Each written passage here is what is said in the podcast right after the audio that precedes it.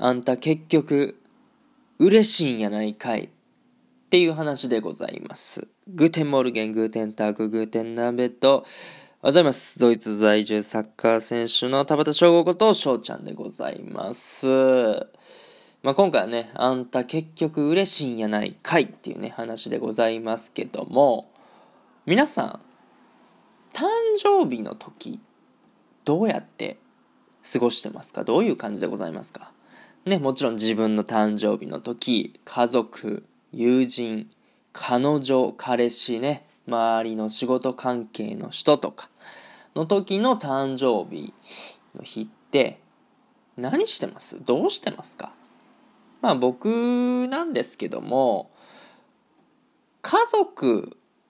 くらいならおめでとうメールぐらいは送るかなって思ってまして。で、まあ、彼女という存在もいないので、基本的に、まあ、誰の誕生日を祝ったりはしないかなっていうとこなんですよね。そう、友達とかにおめでとうメールとかしないのかっていうとこなんですけども、まあ、この子には送って、この子には送ってないとかね。えー、まあ、そういうのがあるとちょっとね言い方悪いですけど差別になっちゃうんじゃないかなとかもあったりするのでそういうのがもうめんどくさいなっていうとこで、まあ、基本的には自分からその誰かの誕生日を祝うってことはねまあしないんですよ。でそうなると自分の誕生日っておめでとうとかあんまりね言われなくなってくるんすよね。でそれは僕からしたらもう全く問題なくてで、まあ、ある時から、僕誕生日ですっていうツイートをやめたりとか、まあ、SNS の、まあ、自分の誕生日を公開する欄っていうのを非公開にしたりとか、まあ、それぐらい、どうでもいいかなって思ってきてるんですよね。そう。で、まあ、その、彼女とか、まあ、結婚してパートナーができたりとかしたら、まあ、その存在に関してはね、祝ってあげたいな何かしたいなってさせていただきたいなってね、思ったりはするんですけどもまあ友人であれば、まあ、わざわざおめでとうとか言わなくてもいいかなって思ってまして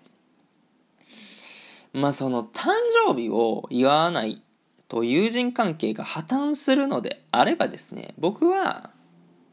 破綻しちゃえばいいと思うんですよね。そう。まあ僕とは合いませんね、ぐらいに思えちゃうわけなんですよ。そう。で、まあそんな翔ちゃんなわけなんですけども、まあ僕今ドイツに住んでまして、で、今回の年末年始ですね、2年半ぶりに日本に帰国したんですよね。まあ地元に帰ってたわけなんですけども、で、それと同時に、まあ、誕生日を迎えまして、まあ、数人の友人やったりとかあの家族からおめでとうみたいなね、連絡が来ましてありがとうございますというところなんですけどもでその時たまたま連絡を取り合ってた幼なじみ、まあ、地元の子がいまして、まあ、その子とのやり取りの流れでですねあれ？今日誕生日やんっつってスタバおごったるわみたいなね、えー、話になりましてその日平日やったんですけども、まあ、仕事終わりで、まあ、家の近くまで来てくれて、まあ、10キロぐらい走らせてドライブスルー行って何か注文してまた家の方向に戻って、まあ、夜も遅いのでバイバイっていうね感じやったんですけどもこれねめっちゃ嬉しかったっすね。やっぱりさ自分のために時間を作ってくれて使ってくれてで、仕事終わりで疲れてるんだろうけど、わざわざ来てくれて。で、そもそも、誕生日を覚えてくれてたっていうね。それは嬉しいですよね。で、もちろん楽しいわけですよ。まあ、たわいもない話しかしてないんですけども、まあ、2年半ぶりとかでもあったし、積もり積もったね、話とかもあったので、話題も尽きなかったりしたんですけども。まあ、これだけね自分の誕生日を言わなくても全然問題ないって思ってたんですけども